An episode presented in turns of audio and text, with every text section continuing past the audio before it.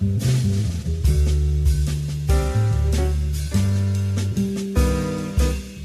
эфире программа «Трансфер» с Александром Арчаговым.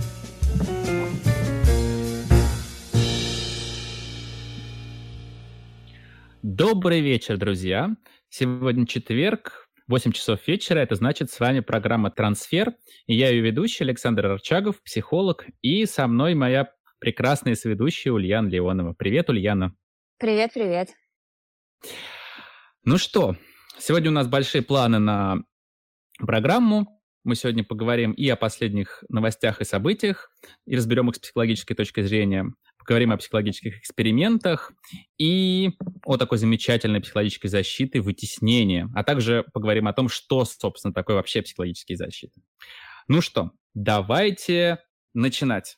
Итак, первая наша рубрика «Режимные новости».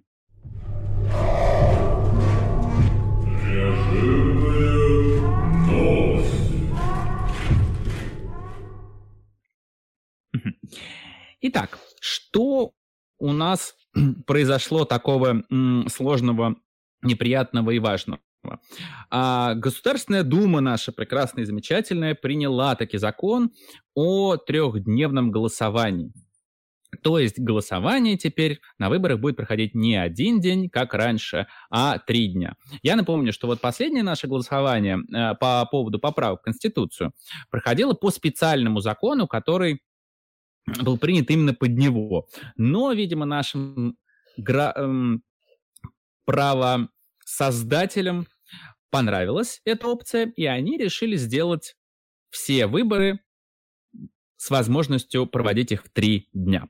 Но нас здесь интересует не столько правовая, сколько психологическая сторона этого вопроса.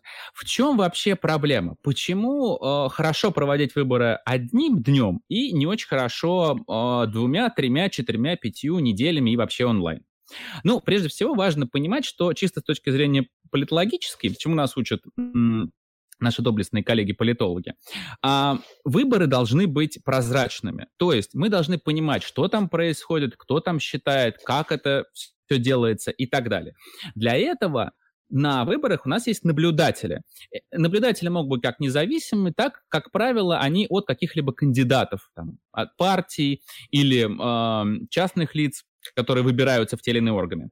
И вот эти наблюдатели как раз следят за тем, чтобы все было честно, и их, э, так сказать, кандидата не задвинули, то есть не посчитали в, э, в сторону конкурента. Для этого вообще нужна политическая конкуренция.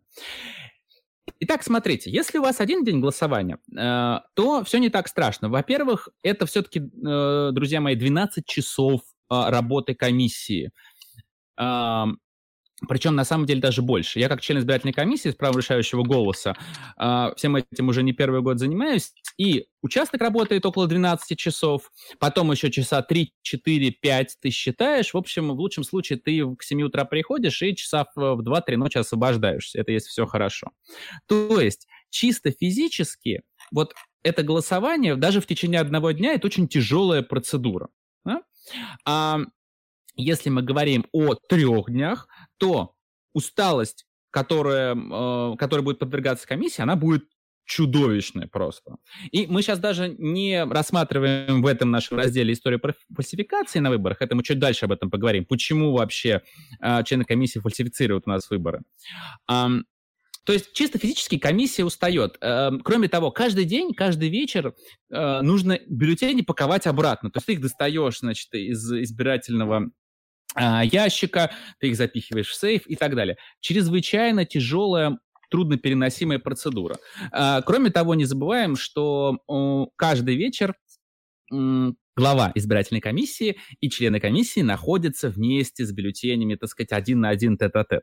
И возможность для вбрасывания, она очень-очень хорошая, такая прекрасная, замечательная возможность. А для наблюдателей это все тяжелый груз. Три дня наблюдать очень тяжело. А в чем недостаток онлайн-голосования. Ну, во-первых, не очень понятно, что там с конфиденциальностью, то есть никто не остается вот в этой вот прекрасной будочке один на один. Всех можно построить на каком-нибудь предприятии и сказать, так все вышли, зарегистрировались и так далее. Во-вторых, мы пока не очень понимаем, как эта система вообще работает и работает ли она а, так, как должно, не, не нет ли там каких-то вообще очень сильных чудовищных фальсификаций. Но самое главное и самое плохое – это отсутствие наблюдателей. То есть вот этот вот конкурентный элемент о том, что люди приходят, наблюдают за своего кандидата и стараются сделать так, чтобы посчитали честно, она здесь отсутствует. Поэтому далеко не во всех странах, даже в меньшинстве стран есть такая система. Почему же члены избирательной комиссии нашей вбрасывают. Вот. Почему они фальсифицируют выборы? Я напомню, друзья мои, что это вообще уголовное преступление фальсификации на выборах. То есть это реальный срок и тюремное заключение за этим может быть. Но, тем не менее, а, регулярно, год за годом, члены избирательной комиссии фальсифицируют выборы. Да? А, не сейчас, с последние годы все меньше. В Москве, э, ну, если не брать вот этот год и вот это голосование, а, практически не фальсифицируют, там другие работают способы, в основном методом недопуска. Но, тем не менее, фальсификации по России продолжаются, это все вычислено, мы в прошлый раз про это говорили. А почему это происходит? Прежде всего, давайте вспомним, кто у нас занимается э, в основном подсчетом голосов. Кто у нас член избирательной комиссии? Вот, Ульяна, скажи мне, кто у нас член избирательной комиссии? Ты же знаешь наверняка. Нет, я не знаю, кто у нас. Ну как, главным образом... Как раз хотела тебя спросить. На УИКах, ну где у нас в основном люди голосуют в школах, в сельсоветах и так далее. Это учителя, сотрудники государственных бюджетных учреждений и так далее. То есть это вообще люди подневольные. Они находятся эм, они работают на государство, они зависят от собственного начальства, они встроены в систему исполнительной власти на самом деле. Саш, э, а это в принуд... они в принудительном порядке становятся членами ну, избирательной ну, комиссии, скажем... или они сами туда, по идее, вот, должны подаваться? Вот. То есть насколько да. это волонтерская система? Может ли немножко... туда податься, ну, как бы любой желающий, угу. или или да, смотри, вот это как раз хороший вопрос. Это все происходит в таком добровольно-принудительном порядке. То есть, да, если ты хочешь стать членом избирательной комиссии, ты можешь через какую-то партию или Э, э, общественную организацию податься и стать членом избирательной комиссии права решающего голоса. Собственно, что я и сделал, как вот человек инициативный. Но в основном это происходит в так называемом старом, добром, советском, добровольно-принудительном порядке. То есть на какое-либо предприятие приходят, э, значит, представители исполнительной власти, какой-нибудь управы районный, городской там и так далее, и говорит, значит так, товарищи, друзья, нам нужно 20 человек или там 10 человек в комиссию. Кто пойдет? обязательно нужно, ну, конечно, это будет директор э, организации, или школы, или какой-нибудь там э, за, зауч и так далее, это понятно. И раз, два, три, там эм, председателя комиссии вообще назначают, э, секретаря и заместителя председателя, как правило, рекомендуют и так далее. То есть отказаться, конечно, можно, но нельзя скажем так. И тебя там могут и уволить, и премии лишить. А я напоминаю, что у нас в основном зарплаты у людей а, находятся не в зарплатной части, а в премиях, а, надбавках и так далее. То есть у зарплаты может быть человек 15 тысяч, а еще 25, 30, 35 у госслужащего э, в надбавках. Поэтому он может лишиться без проблем этих надбавок и фактически э, попасть в нищенствующее такое существование. Это делается специально для того, чтобы у нас не было безработицы формально. Итак, вот такому добровольно-принудительном порядке людей назначают. То есть они вообще находятся в подчиненном положении. Учителя, работники ГБУ, а, чисто физически им сложно этим заниматься, и они зависят от своего начальства. Они боятся увольнения, они достаточно часто не очень самостоятельны, не способны к какому-то протесту, не способны к какой-то вот такой проактивности и так далее. Потому что, ну, все более-менее проактивные люди э, уходят из подобных организаций часто, не всегда, но в основном, да, то есть за очень небольшую зарплату в, какой-нибудь сельской школе работать будет не каждый. Это надо понимать. То есть положение у людей подчиненное. А им часто даже не дают, знаете, прямой команды, типа, а давайте-ка вы вот вбросите там столько-то тысяч или там десятков бюллетеней. Нет, им просто приходят и говорят, знаете, надо показать правильный результат. Вот, ну, надо сделать. Понимаете, вот в прошлом году вы показали, он был не тот. То есть есть какие-то разнарядки, вот такие вот устные, о том, как должно быть на самом деле. Угу. А, да, ты что хотела спросить? Саш, я тебя хотела спросить, а в Советском Союзе было голосование? Такой, да, в Советском Союзе было голосование. Вопрос, я, я просто не знаю совсем, как это работало и что изменилось. Э, нет, много что изменилось. У нас э, в 90-е годы с появлением Российской Федерации было принято много законов, но это не моя профессиональная область, я все-таки не специалист по законотворчеству. Тут я прорекламирую Екатерину Шульман, которая специалист в законотворческом процессе, она про это много говорит, пишет и так далее. В двух словах, да, у нас э, было голосование, но там был примерно один кандидат. То есть там не было никаких альтернатив, все приходили, скопом голосовали, а, всех заставляли ходить на выборы, то есть тебе могли прийти избир... члены избирательной комиссии приходили к тебе домой и сказали, а вот, вот уже у нас без 28, а почему это вы не пришли на выборы? Да? Это в Советском был... Союзе. Да, да, и ты mm. должен был прийти как за милую душу, ну, потому что Советский Союз был режимом тоталитарным, тоталитарные режимы держатся на участии и принуждении к политическому участию, да, если наш режим держится на э, так сказать, абсентеизме, то есть неучастие. Итак, вернемся к нашим э, прекрасным членам избирательной комиссии, да, учителям школ в основном. Эм, мы поговорили про негативный социальный отбор, то есть самые активные люди, как правило, уходят с этой работы, там остаются либо очень идейные, э, либо люди, которые не могут себя где-то найти в другом месте. А, их ругают за некорректные результаты. Мне неоднократно это жаловались. Говорят, а вот почему в вашей деревне э, результаты вот плохие были показаны? Значит, недостаточно процентов у нужной партии или у нужного ответа на вопрос. И так далее. Но какие результаты правильные и неправильные, это какое-то Всем понятно. Все все знают, да? Всем, все, да, все знают, какая у нас провластная партия, все знают, кто у нас президент, все у нас есть. А если притвориться таким дурачком и сказать, что я ничего не понимаю и не знаю, вот они, Для того... они скажут, э, за кого голосовать, угу. или, или все-таки не скажут? Э, смотрите, ну как, они скажут, ну что-то дурак, все и так понятно. То есть, ну, у нас редко выдают каких-то прямые приказы. Как правило, это все делается таким общими обобщениями, полунамеками и так далее. Ну, я лично такие приказы не получал, не получал никогда, поэтому я скорее тут вот собираю какие-то такие слухи и туманные заявления. Да? Как вообще эта проблема в принципе решается? Эта проблема решается э, волонтерской системой, организации э, наборов членов избирательной комиссии. Все. Так, например, сделано в США. То есть там люди, там никто не организовывает выборы.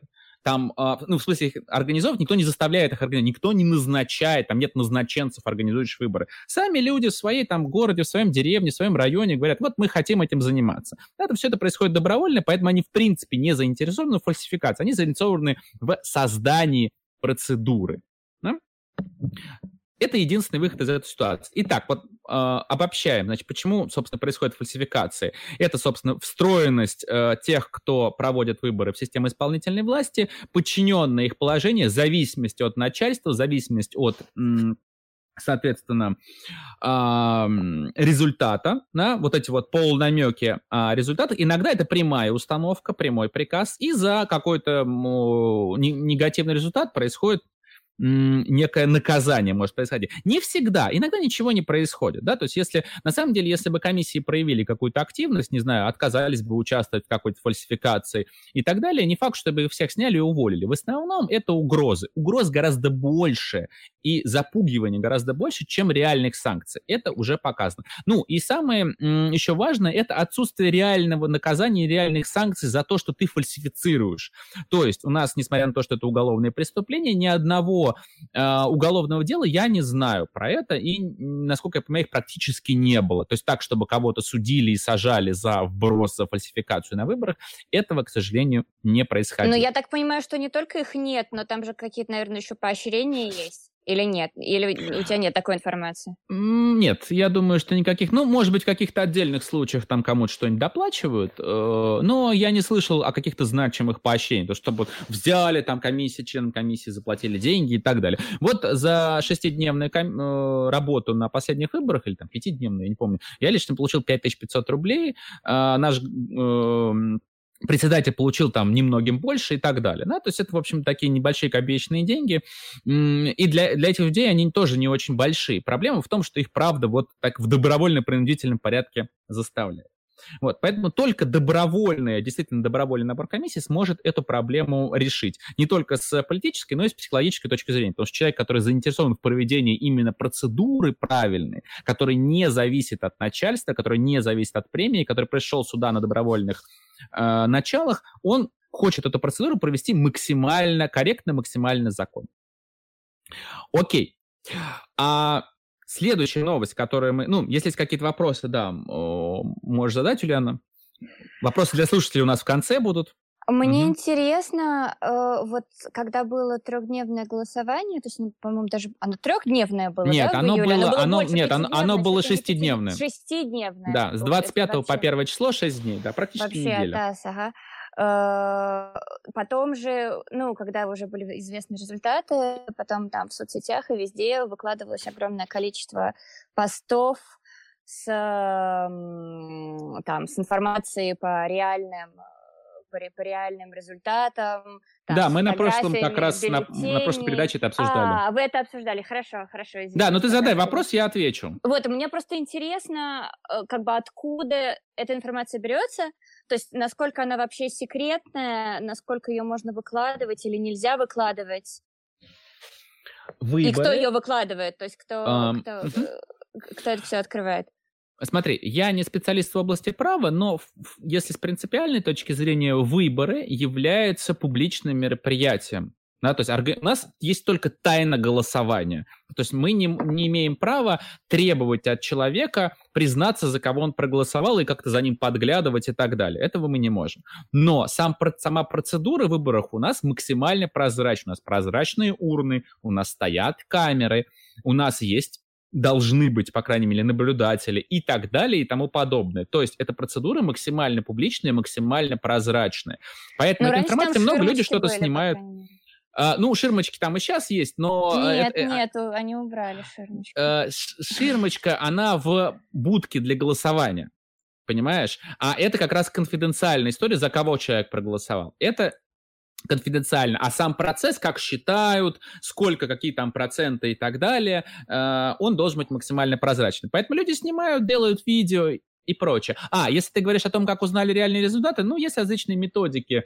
Э, сравнивают похожие участки, выявляют аномалии, сравнивают с каким-то более-менее нормальным распределением, смотрят экстремумы, математические методы э, есть. Плюс Соответственно, есть чисто механические, ну, когда видно, что вбросили огромную пачку для бюллетеней mm-hmm. и так далее и тому подобное. То есть, в принципе, политическая наука, вообще весь мир наблюдает за нашими выборами, это чрезвычайно интересно. Мы поставляем огромное количество материалов по фальсификациям. У нас каждый год проходят выборы, их много, все очень много фальсифицируют. Есть даже термин Russian перевертыш, который прям был привнесен в, э, в политическую науку по фальсификациям выборов из России, когда там они меняют кандидатов местами, и там полночь графики переворачиваются, потому что того, кого было больше, становится меньше, ну и так далее. Это все очень интересно.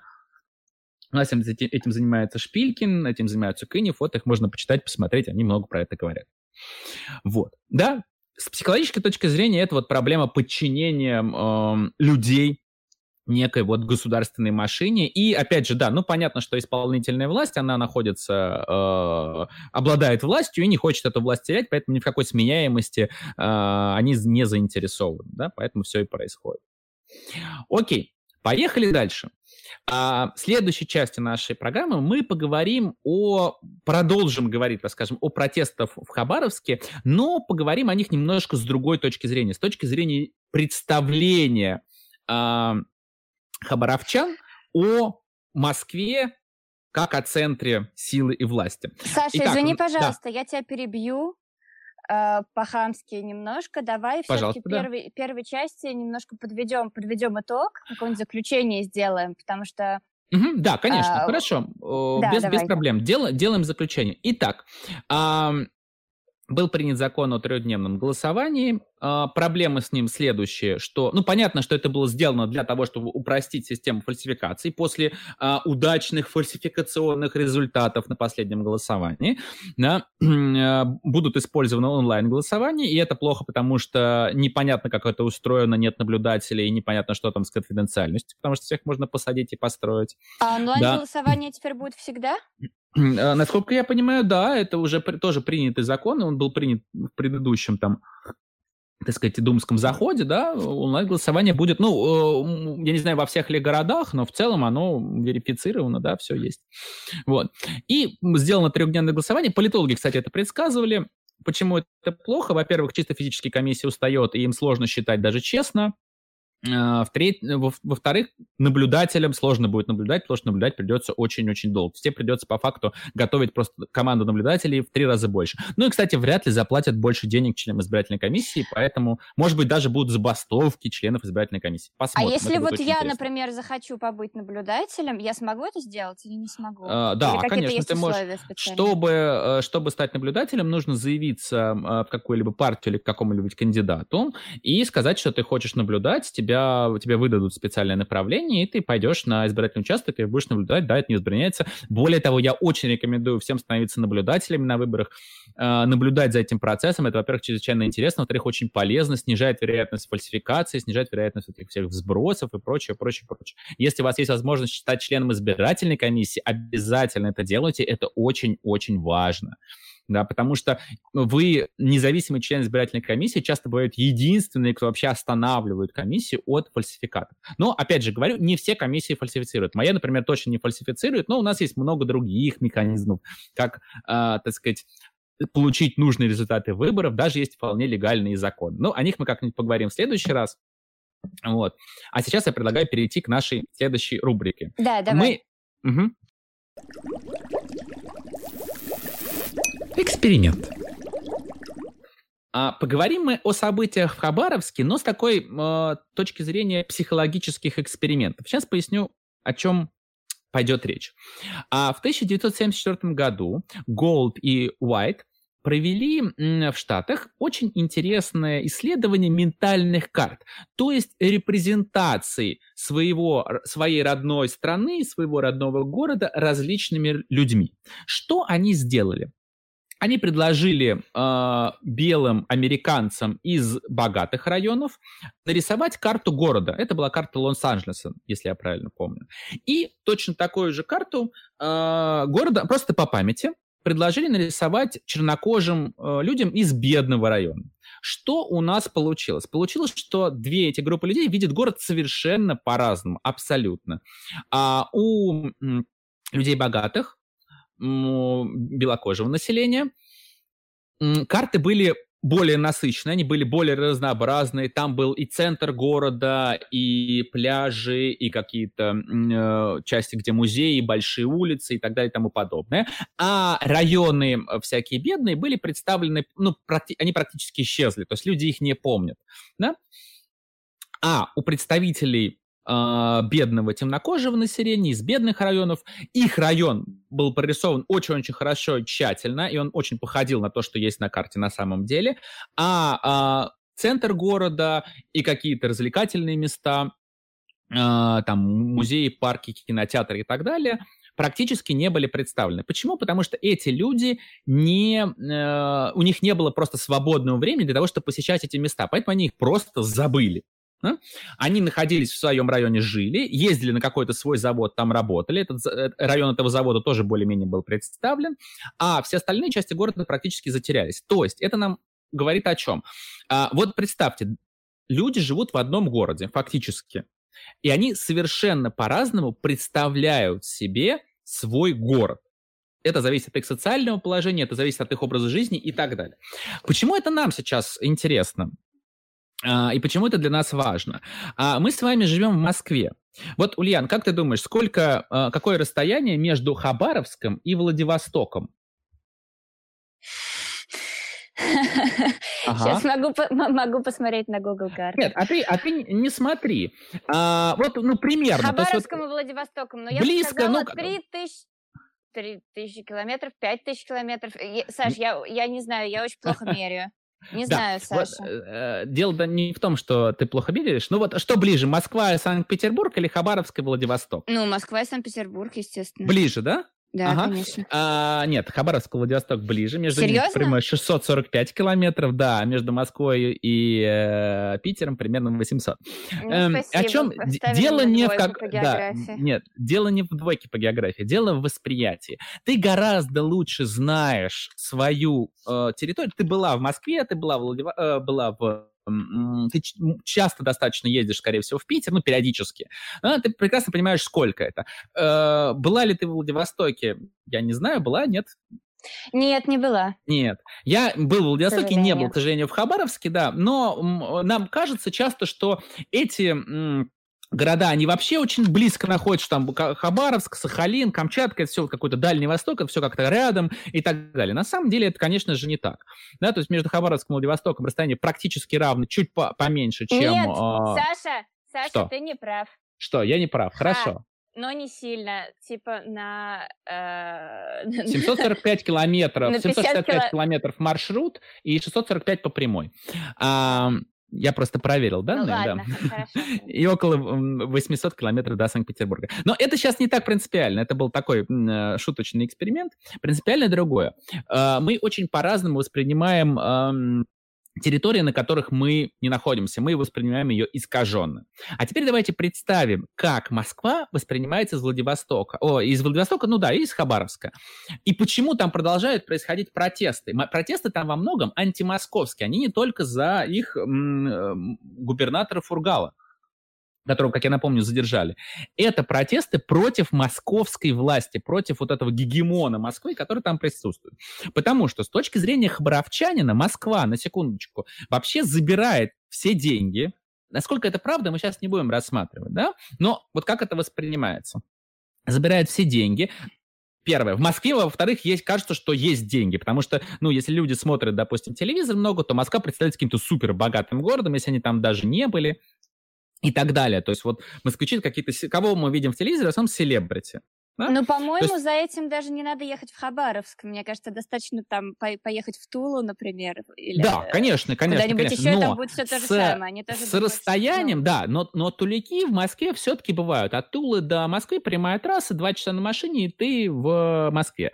А, хабарачами жители Владив... и жители Владивостока, да, жители Дальнего Востока, многие, не все, конечно, но многие, а, просто не доезжают в Москву. Они там, у них взаимодействие с Китаем, они торгуют с Китаем, и, но все управление находится в Москве. В Москве находится власть.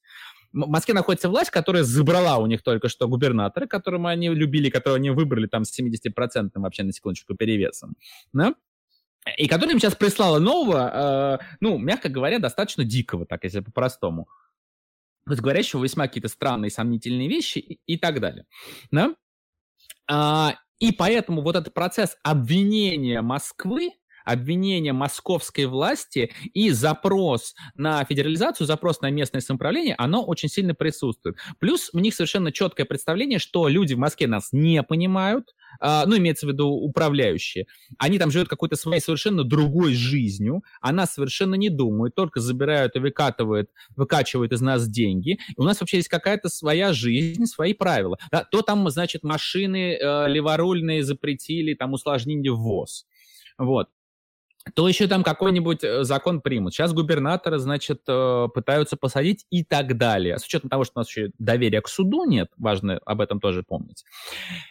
Э, плюс ну, то есть в, в основном люди воспринимают не Москву как какой-то многонаселенный город, в котором живут э, москвичи, да, в котором живет там 14 миллионов человек примерно, там, или 11, а в основном как управленцев, да, то есть люди, которые звонят по телефону и рассказывают им, как им жить, или присылают им каких-то управленцев, которые, опять же, заставляют их жить по каким-то своим правилам. Да, то есть вот этот образ, мешающий жить Москвы, он существует. Он существует, кстати, не только в Хабаровске Владивостоке, он существует в Архангельске, он существует вообще во многих регионах, запрос на автономию, запрос на федерализацию, да, не на сепаратизм вот какой-то вот там, да, и отделение, никто не хочет отделяться от России, это большое заблуждение, а, собственно, на какое-то самоуправление. Он, безусловно, присутствует. И вот сам, сама э, психическая природа... Ну, их можно понять. Да, конечно, их можно понять. А, э, но это усиливается еще просто вот за счет свойств психики воспринимать что-то удаленное искаженно. То есть, ну, если бы они, наверное, пообщались больше э, с московскими какими-нибудь э, политическими активистами или вообще с гражданами России и Москвы, да, у них бы, может быть, изменилось мнение. Но поскольку есть идентификация Москвы и власти, происходит такое вот искаженное восприятие, да, такой антимосковский протест. Там у них есть эти лозунги, даже «Москва, уходи, вон из Владивостока», там и так далее. Да? То есть эти вот психические репрезентации очень интересно накладываются на политические процессы.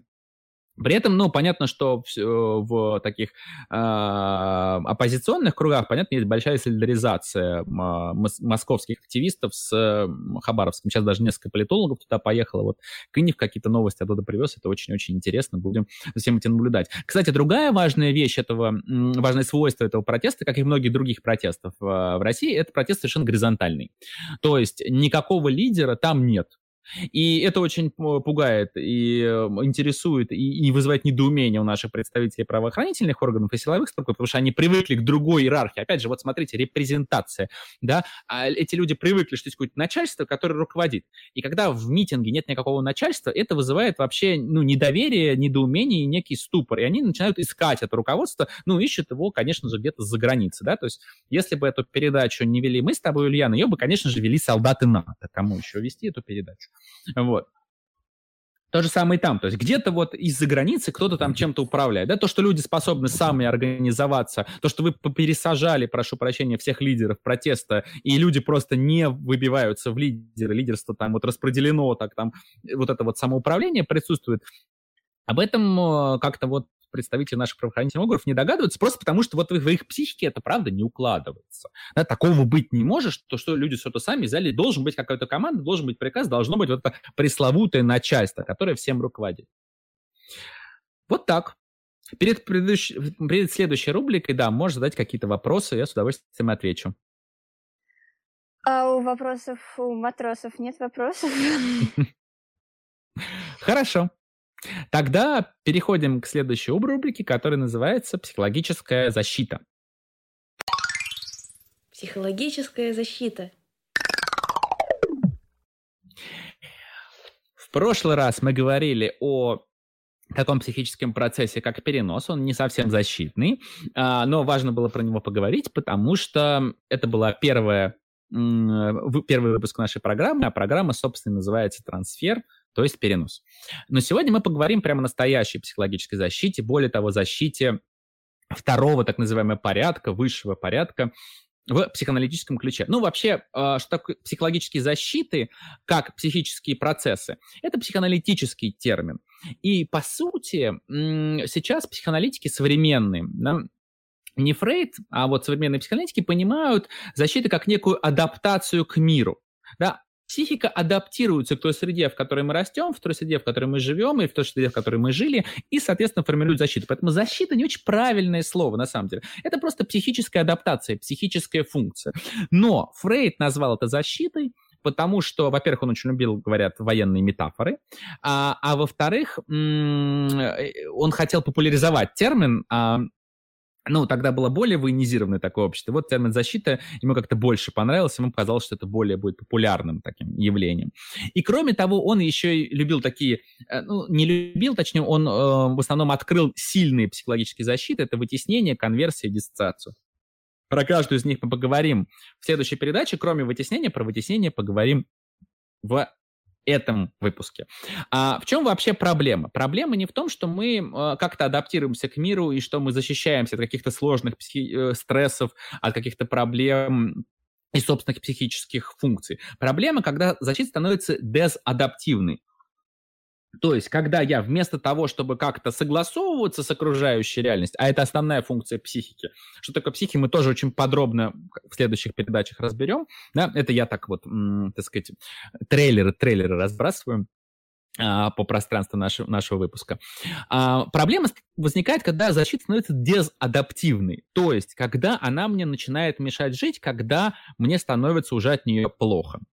А, периодически современные психоаналитики анализируют э, в лучших традициях позитивизма э, различные данные. И вот в том числе в 2008 году Фиби Крамер провела огромный анализ данных и выяснила, что у защит есть некий общий принцип. Да? Вообще, в основном они функционируют вне сознания. То есть мы их, как правило, не очень осознаем. Да? Это первое. Второе, они развиваются по мере взросления и развиваются по определенной логике. То есть сначала формируются а, так называемые примитивные защиты, более простые, которые связаны а, с м, восприятием именно окружающего мира. Потом или первичные их еще называют защиты. Потом формируются вторичные защиты. Это более сложные защитные механизмы, которые как раз связаны больше с а, взаимодействием с самим собой и собственной психикой. Да? Это что такая уже самозащита, защита от собственной психики, а не от окружающего мира. Да? Другой важным функцией, э, признаком защит, точнее его свойством, является то, что они вообще присутствуют у всех нас. То есть это нормально иметь психологические защиты, более того, ну, их совсем не иметь, это какое-то такое психотическое уже состояние. Мы все а, как-то стараемся сохранить себя, мы все как-то адаптируемся к психической реальности. Как правило, психические защиты актуализируются в стрессовой ситуации, они усиливаются. Да? То есть если у человека все в порядке, он не как-то живет, может жить не сильно используя психические защиты. Да? Ну, например, вот есть такая защита, как отрицание, это одна из примитивных защит. Практически у всех у нас бывает отрицание, когда мы узнаем о каком-то шокирующем событии, не знаю, смерти близкого человека. Да, Первая да, реакция... правда, сначала нет. Нет, нет это, не, ну, не никак этого. не может да, такого абсолютно. быть. Это примитивная защита отрицания. Ну, примитивная просто потому, что она формируется в раннем возрасте э, у детей, когда они вообще отрицают все, что им, ну, их психике сложно переварить и так далее. Но ты понимаешь, что проблемы начинаются не тогда, когда мы, ну, сначала отрицаем, потом как-то начинаем принимать там смерть близкого, горевать и так далее, а когда мы продолжаем жить, отрицая факт реальности, да, то есть вот я живу много лет, и как будто близкий человек рядом со мной, а на самом деле он уже несколько лет как умер. Такое бывает. Ну, если это э, в таких совсем радикальных формах, это уже форма психоза, когда человек вообще не принимает реальность. Да, но часто у людей эти процессы затягиваются, они действительно способны долго э, отрицать какую-то часть реальности. Да. А, защита вообще функционирует м, автономно, то есть мы их, как правило, не, ну, мы не делаем это специально, да, невозможно что-то отрицать специально. Да, то есть они происходят с, э, без нашей воли. Ну, частично некоторые там интеллектуализацию можно использовать более-менее произвольно, но, как правило, такие привычки, которые в нас задействуют самостоятельно. Да? И если защит слишком много, и э, они сильно снижают осознанность и проживание, в том числе негативных эмоций, да, потому что, собственно, от, часто от эмоциональных переживаний в основном они нас и защищают, от сильных чрезмерных эмоциональных переживаний. Ну, так вот, при избытке э, защиты, при их дисфункции может начаться психопатология. Да? Ну, опять же, с точки зрения психоаналитической теории, да, важно понимать, в какой школе мы сейчас э, разговариваем, потому что в психологии много школ. Итак, примитивные защиты функционируют глобально и связывают нас с миром, так, например, отрицание, нет, этого, этого не, может быть. Да? А вторичные эм, защиты, ну, примитивные или первичные, а вторичные защиты работают больше с внутренним миром. Вот, например, вытеснение. И сегодня мы как раз поговорим про вытеснение, но мы сделаем такой хитрый финт ушами, потому что мы рассмотрим вытеснение не только с точки зрения личности человека, но и с точки зрения такого глобального вообще политического пропагандистского процесса, который присутствует в нашей стране. Да? Потому что у меня есть вот такая идея про то, что не только индивидуальные защитные механизмы, но и коллективные различные формы психического функционирования, да, такие социально-психологические процессы тоже могут формировать какие-то типичные защиты для того или иного сообщества. Ну, да? просто, ну это наверное, моя гипотеза. Да. Угу. да.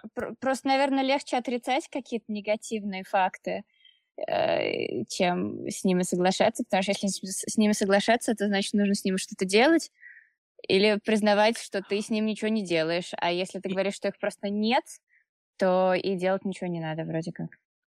Uh, да, Нет? это одна из причин. Uh, другая причина заключается в том, что... Ну, ты вот сейчас как раз говоришь о вытеснении, а не об отрицании, потому что оттеснение, вытеснение — это мотивированное забывание вот, или значит, игнорирование. я, наверное, не до конца поняла разницу. Сейчас, да, и сейчас я объясню. Правильно, я еще не рассказал uh, о вытеснении.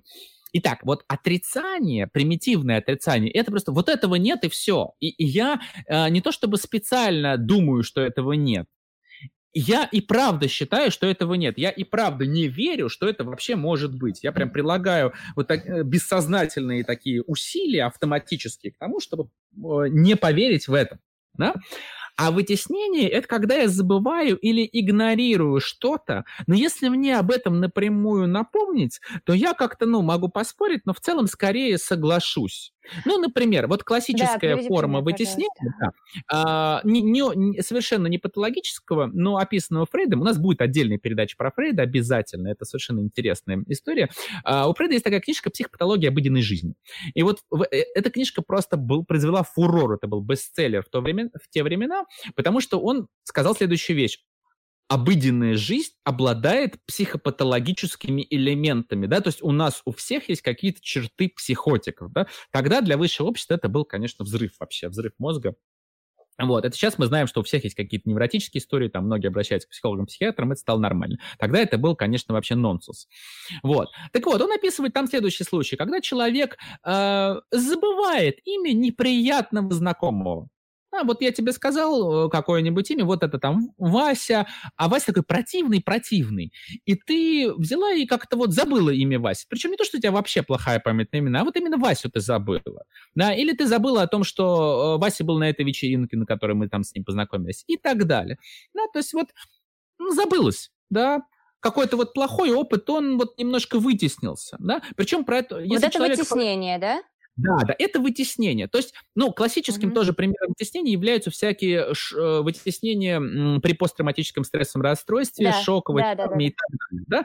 А, не всегда случается в этот момент вытеснение, это не обязательно так, но оно, они бывают часто, я как специалист по работе шоковой травмы, ПТСР, у нас будет отдельный тоже про это, мы обязательно углубимся в эту тему, но там э, есть такие гормоны стресса, глюкокортикоиды, они м, изменяют работу гиппокампа, а именно в гиппокампе нах- формируется временная память. Поэтому фактически человек может реально не помнить какое-то событие, то есть реально его э, вытеснить, потому что у него просто не, не формируется долговременная память. Да? То есть она все... Дисфункция начинается уже в краткосрочной памяти, во временной памяти. Да? А, соответственно, люди вытесняют какой-то плохой опыт, но не всегда плохой, на самом деле. Люди могут вытеснять и хороший опыт. И вот тогда это становится настоящей проблемой. Да, потому что если у человека стабильная защита вытеснения, а у некоторых э, психологических типов, опять же, с точки зрения психоанализа, а, ну и с точки зрения МКБ-10, на самом деле тоже, например, у стероидных натур очень часто вытеснение является одной из основных э, психических защит. Да, если человек не помнит не только плохое, но и хорошее, это становится проблемой, он забывает какой-то хороший, приятный опыт, да, вытесняет позитивные моменты из его жизни. Ну, а, кроме того... Сейчас, да. ага, извини, извини, пожалуйста, Саш. А, а если у нас есть, например, по силе одинаковое, одинаковое там, негативное воспоминание, например, и одинаково позитивное, а, я не знаю, ну, наверное, очень много людей запомнят скорее одинаково вот негативное, чем позитивное. Так же, как когда ты слушаешь критику, например, и тебе говорят что-то хорошее, что-то плохое, очень часто воспринимаешь что-то плохое, или там запоминаешь плохие сны, например, или это просто я, или так Смотри, да, сейчас, сейчас, сейчас, сейчас поясню. Есть разница между плохими воспоминаниями и шоковыми ужасными воспоминаниями. Да? То есть, ну, во-первых, нельзя говорить, что этот механизм работает всегда и всюду, и мы все плохое забываем. Нет, на mm. самом деле, конечно, ты права. Плохое мы помним гораздо сильнее, э, часто лучше, чем хорошее. Все, кто э, сильно думали о хорошем и э, забывали все плохое, они, в общем, вымерли, потому что плохой опыт действительно помнить важно. Он помогает адаптироваться к будущему. Вот. Но про вытеснение, ну, во-первых, еще раз, это именно психический процесс. Он не носит такой прямолинейный и простой характер. А, во-первых, могут забываться какие-то действительно шоковые события, чрезмерные. Во-вторых, может забываться что-то эм, неприятное. Вот не просто какой-то плохой опыт, а что-то неприятное. То есть что-то неприятное остается, а что-то забывается. Это неоднозначно работающий механизм. Это не что-то... Просто некоторые люди склонны к тому, чтобы систематически э, игнорировать какие-то части реальности, систематически забывать что-то неприятное. В какой-то теме, например. Да? Ну, например, не знаю, не люблю я, не знаю, каких-нибудь людей с грязными волосами. Ну, вот я их как-то и не замечаю. Да? А может быть, наоборот. Может быть, я их бац, и все время только их я и вижу. Да, это другая уже, другой психический процесс, другая защита. Мы о ней потом поговорим. Ты правда не любишь людей с грязными волосами? Э, нет, я абсолютно индифферентен к людям с, с какими-либо волосами. Мне вообще, как ты понимаешь, судя по этой передаче, заботят другие вещи. Но а, вытеснение может быть проблемой, потому что э, э задача вытеснения справиться с некой тревогой, справиться с тревожным состоянием. Вот меня что-то тревожит, у меня много раздражителей, я пытаюсь часть из них вытеснить. Нам часто я думаю, что при э, тревожных расстройствах тоже у людей люди могут страдать в вытеснениях. Но само по себе вытеснение не справляется с тревогой, и тогда это может становиться проблемой, потому что тревога захлестывает человека. Да, и тогда человек может, например, какие-то ритуалы совершать, э, чтобы снять эту тревогу, там вот эти навязчивые мытье рук, или компульсивное расстройство и прочее. Про это мы тоже как-нибудь поговорим в следующих передачах. А, Кроме того, вытеснение может работать вообще в ущерб другим защитам, например, интеллектуализации. Тогда я вместо того, чтобы в чем-то разобраться, понять и объяснить себе, что и как, почему происходит, и таким образом снять свою тревогу, просто об этом забыл. Да? Вот э, получается, что вытеснение... Это называется Интеллектуализация, да. Интеллектуализация, а почему, почему забывание называется интеллектуализацией? Нет, нет, нет, э, вытеснение, вытеснение. называется. Забывание — это вытеснение, а интеллектуализация — это когда я... А, вот смотри, ну, допустим, меня бросила девушка. Да. А, это тоже неправда, на секундочку, ну, неважно. А, значит, меня, представь, меня бросила девушка, и мне очень сложно, у меня много чувств, мне там больно, страшно, грустно и так далее, я страдаю, но в какой-то момент я перестаю страдать и начинаю чем заниматься, начинаю себе объяснять вообще, почему девушки девушки бросают, почему бросила именно меня. Я очень так подробно разбираюсь в этой ситуации, прям все раскладываю, читаю какие-то умные психологические книжки, хожу на какие-нибудь лекции, семинары или провожу эти лекции, семинары и так далее. И таким образом я справляюсь с трудными чувствами. Я не очень замечаю чувства, я не проживаю горе, боль, утрату и так далее, или чувство вины там, или злость, которая у меня возникает. Вот это так работает защита интеллектуализации. Это хорошая защита, это высшая тоже защита. Это это э, анализирование фактически, анализация того, что происходит. Да, да, да. Да, угу. а такой некий, ну это чрезмерный анализ, такой, когда ты анализируешь в ущерб чувствам и переживаниям. Ну да, вот. ну да. Так вот, если переходить к таким более э, политическим, политологическим э, аналогиям, я думаю, что ты уже догадалась, что вообще э, наша пропаганда, например, очень любит вообще провоцировать людей на вытеснение. Все такие термины, как отрицательный рост, хлопок вместо взрыва, да, отрицательный рост вместо падения, да, игнорирование. Да, ты что, не слышала, что у нас тут недавно Нет. произошел какой-то газовый хлопок? Да, в новостях по, по федеральным каналам это передают. Да, произошел газовый хлопок, там что-то рвануло вообще. Причем хлопок вылетает, там человек идет, там сзади взрыв раздается, там и люди такие, о, господи, да, и тогда ну, произошел хлопок, пожалуйста, да, хлопнул, да, вот ядерный хлопок еще вот нас ожидает, я, я думаю, что я в скором времени. Да, все игнорирование э, катастроф, игнорирование митингов и так далее, да, то есть это такое сознательное, специальное, произвольное вытеснение определенных событий и провокация людей тоже на вытеснение. Людям говорят, вот это не важно, вот это вот, а, это мы, о некоторых гражданах мы не говорим, да, некоторых нельзя называть и так далее да, определенных активных граждан на букву Н запрещено называть э, и прочее, и прочее. Да? То есть вот так работает э, на самом деле, вот ужас пропаганды, на мой взгляд, как раз в том, что она эм, стимулирует лю- людей и обучает их таким непродуктивным гипер, функцион... гипердисфункциональным защитам, да, в том числе такой защите, как вытеснение. Да. В самом себе вытеснения ничего плохого нет, но когда она вот так усиливается, когда людей научают, когда происходит игнорирование реальности, да, когда тебе постоянно вместо взрыва говорят хлопок, говорят отрицательный рост и так далее, и, э, отрицательный рост рейтингов и экономики и прочее, прочее, прочее. Отрицательный рост э, доходов, вот мне особенно нравятся, да, такие термины. Это ведет к невротизации, собственно, граждан, к невротизации населения. Это очень-очень неполезно. Что делать вообще? Как э, разбираться с вытеснением? Э, ну, нужно учиться встречаться с реальностью, даже с негативными переживаниями, и э, усиливать так называемый эмоциональный контейнер, то есть учиться переживать чувства и при этом оставаться собой, не разрушаться, не попадать в аффект и так далее. Я думаю, что у нас будет такой практикум когда-нибудь, и я расскажу, как это делать наиболее там просто и эффективно. А пока переходим к следующей рубрике «Ответы на вопросы». Ответ психолога. А, вот все три темы, которые мы с тобой сегодня разобрали, трехдневное голосование, Хабаровск и, собственно говоря, вытеснение, а почему ты выбрал именно их? То есть как, как они для тебя связаны между собой, или, может быть, они никак не связаны, и тебе просто показалось, что нужно поговорить о них о всех трех отдельно, или у тебя был как, как, какой-то концепт был? Я стараюсь готовить наши программы таким образом, чтобы была какая-то связь. Не всегда это возможно сделать, но очевидным образом... История про фальсификацию и комиссия стоит неким особняком. Здесь мы, нам стоило поговорить бы о подчинении, об экспериментах Милгрома. Вот. Но социально мы о них обязательно поговорим, но просто они очень заезжены, о них уже практически все знают, поэтому я стараюсь найти что-то такое менее известное, что-то более сочное с экспериментальной точки зрения. Да? Но точно совершенно новость про Хабаровск, связанная с вот этими этой функции психики как измененное восприятие далекой территории, территории, на которой ты не живешь. Да, именно поэтому я объединил эти две вещи, то есть эксперимент и м, вот это свойство хабаровчан протестовать против Москвы с точки зрения психики и психического функционирования. Mm-hmm. Вот.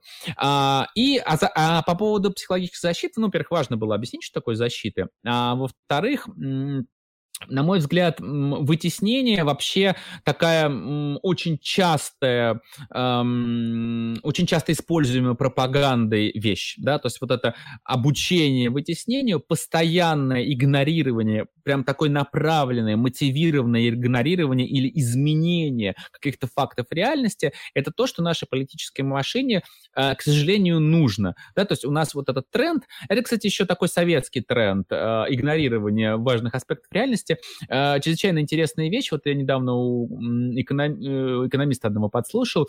Иностранные экономисты, когда исследовали СССР, там же все было засекречено, они думали, что вот эти открытые данные, а, которые дают за границу, они какие-то вот фальшивые, а там есть какие-то настоящие, которые Политбюро э, сообщают, значит, тайнами там с помощью КГБ и так далее.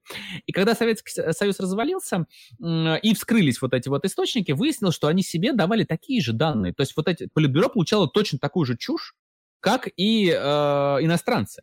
Да, то есть вот как работало, то есть все, все все вытесняли, все все игнорировали. Вот об этом мы говорить не будем, вот это мы делать не будем, у нас все хорошо, а, порося поросятся, колося колосятся, а, все замечательно, все прекрасно. То же самое, например, сейчас в Беларуси происходит, да, то есть там официальная пропаганда с во главе с их прекрасным инкумбентом, она говорит о том, что все замечательно, великолепно. У нас такой Советский Союз 2.0 просто. Все, все очень хорошо. У нас действительно коло, рожь колосится, да, все несушки несутся. А, собственно, вот э, недавно нынешний оппозиционный, сидящий, как обычно, в тюрьме, э, оппозицион, уже э, оппозиционный лидер, он сделал просто следующую пиар-программу. Он поехал по городам и весь, он поехал по регионам, поехал по деревням, начал людей брать интервью. Говорит, знаете, вот у вас тут рожь должна краситься. Вообще колосится у вас рожь или нет? Он, бабушка какая-нибудь говорит, что у нас жизнь ужасное, все отвратительно, мы тут с голоду дохнем и так далее и тому подобное, да, и на этом он сделал, собственно, свою политическую, как бы свой политический хайп, свою политическую повестку, свой пиар, да, эм, вот так это работает. Да, у нас еще какие-то в чаты, у нас осталось буквально пару минут. Да, про Белоруссию было uh-huh. бы интересно поговорить, нужно, наверное, как-нибудь отдельно, если ты захочешь. Да, но я не специалист по, по Белоруссии, меня больше интересует Россия, да, ну я могу что-то изучать, изучить какие-то данные и что-то про это доложить с большим удовольствием. Может быть, у нас что-то в чате, еще какие-то вопросы, а, можешь глянуть? Нет, если были бы, я бы тебе сказала. А, нету, да? Хорошо. Ну, сколько у нас? Минуты две, насколько я понимаю, еще осталось? У может нас, быть, у тебя еще ну, у нас три вопрос? минутки, три минутки. Я бы, может быть, еще их немножко про вытеснение поговорила, потому что это mm интересно. Да, что тебя интересует про вытеснение? А, ну, в, в, выключи телефон для начала, пожалуйста. А, у меня выключен телефон. А, хорошо, спасибо. Это не у меня. А, эм, ну вот, я сбилась. Про вытеснение. Ты хотела что-то про спросить вытеснение, про вытеснение? Да, да, да. Я хотела спросить, когда вот в прошлом году а, является ли э, замещение как это сказать сейчас, нужно сформулировать правильно. Но ну, вот в прошлом году, когда были, когда были протесты летом, mm-hmm. а, одновременно с протестами была какая-то не очень хорошая погода, но там был ветер и, и, и шел дождь. И вот, может быть, вы помните, может быть, ты, Саш, помнишь, это было очень страшно, меня тогда сильно напугало, я была как раз в Москве, из каждого рупора на, на улице говорили там, не выходите на улицу, это опасно, не выходите, пожалуйста, берегите себя. Вот, это было обычно в те же дни, э, когда, когда шли протесты. И я хотела тебя спросить, насколько вот замещение, э, вытеснение одна, одним каким-нибудь опасным фактом, оно э, Слушай, я запуталась. Я, запуталась. я, я, кажется, пример, я кажется, примерно понял есть, вопрос. Да. А, ну, смотри, здесь есть, речь идет... Ты, да, вот, угу. если ты человека напугаешь чем-то другим, а, чтобы отвлечь его от определенного факта. Является ли это тоже вытеснением, или это уже какая-то другая а, Нет, это, это, это скорее замещение, это другая психологическая защита, мы про нее тоже будем говорить. Вытеснение — это когда я забываю что-то не очень приятное или игнорирую, или игнорирую что-то не очень приятное. Вот. Или, ну, приятное, просто мотивированно игнорирую. Да, здесь скорее, да, это была такая попытка замещения, попытка напугать людей, то есть сказать им, что а, не выходи из комнаты, не совершая ошибки, знаешь, вот прям все как э, писал классик. А, то есть вы выходите опасно, вообще сидите дома. Я хочу сказать, что ну, для нашего политического режима идеальная э, ситуация – это вот гражданин на самоизоляции, который работает э, желательно дистанционно, сидит дома, никуда не выходит, там же дома голосуют, получает свою минимальную зарплату, желательно без надбавок, платит налоги, и все у него хорошо. Главное, чтобы люди, не дай бог, не вышли на улицу, там не встретились друг с другом, не начали что-то обсуждать, а то вот, а то, что не очень понятно, потому что на самом деле ничего. Вот, э, ничего страшного. У нас супер какие-то мирные протесты. Вон в Хабаровске ни, ни одно стекло не побито, у нас тоже ни одно стекло не побито и так далее. Да? То есть совершенно непонятно, чего наши политические элиты боятся. Вот, это предмет э, очень интересного изучения. Политические элиты плохо изучаемы и психологически, и с политической точки зрения, прям со всех точек зрения, они затаились там где-то у себя в высоком замке и стараются не менять ничего и зацементировать э, политический режим в том виде, в котором есть, потому что он, они в самом выгодном положении. Это, в общем, их можно понять. Угу. Ну, ну тогда, тогда мы потихонечку за, заканчиваем. У нас вот буквально Да, мне кажется, у нас осталось. как раз... Угу. Ну что, дорогие друзья, пора нам заканчивать. Э, большое спасибо, что были с нами. Присылайте свои вопросы да, в чат заранее нашей передачи. Я готов на них отвечать, что называется, без подготовки. Присылайте их Ульяне. Да, я думаю, что это тоже возможно, как-нибудь там через Telegram. Ну, мы как-нибудь наладим эту систему, вот, потому что очень интересно отвечать на какие-то неожиданные вопросы. Вопросы можно по любой теме, я отвечу то, что знаю со своей точки зрения. Вот, мы поговорили сегодня про то, почему фальсифицируют выборы, про э, хабаровские э, митинги в Хабаровске, восприятия москвичей, про эксперимент по исследованию ментальных карт, про психологические Немножко... защиты вообще. Да. И про Немножко вытеснение. про Фрейда. Немножко да. про Фрейда. Про Фрейда мы обязательно поговорим отдельно. Это совершенно интересная и удивительная была личность. А, тоже со своими большими психическими проблемами. И про это мы тоже поговорим. Это жутко интересно вообще. Да. Анализ Фрейда самое любимое у психологов дело вообще. Ну чего, теперь пойдем обсуждать в кулуарах Фрейд. Да, большое спасибо, что были с нами. Счастливо. Спасибо.